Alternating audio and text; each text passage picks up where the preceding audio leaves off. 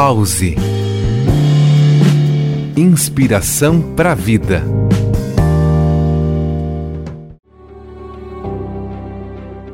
Olá, aqui é João Manfio, professor, doutor em Ciências Sociais e pós-doutor em Educação.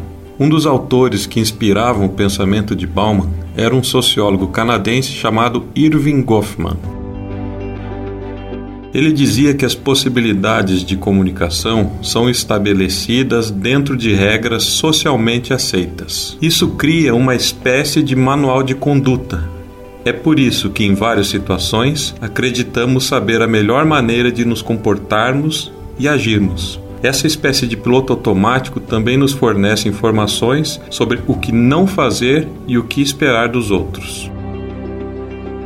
Ao entrar numa lanchonete de origem árabe com minha esposa, ficamos observando o homem que cortava a carne empilhada num espeto giratório e preparava um shawarma. Provavelmente admiramos tanto, com curiosidade e atenção, que ele começou a tentar mostrar ainda mais suas habilidades para impressionar. Fazia quase malabarismos na produção do lanche. Em seguida, perguntamos ao garçom qual era a origem dele, com interesse e admiração. À distância, vimos que ele mudou radicalmente o comportamento e ficou preocupado.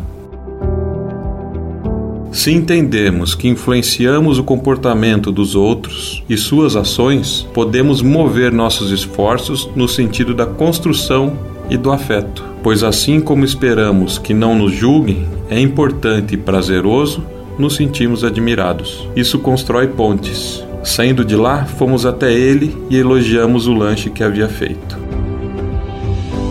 Amanhã falaremos sobre educação na era atual.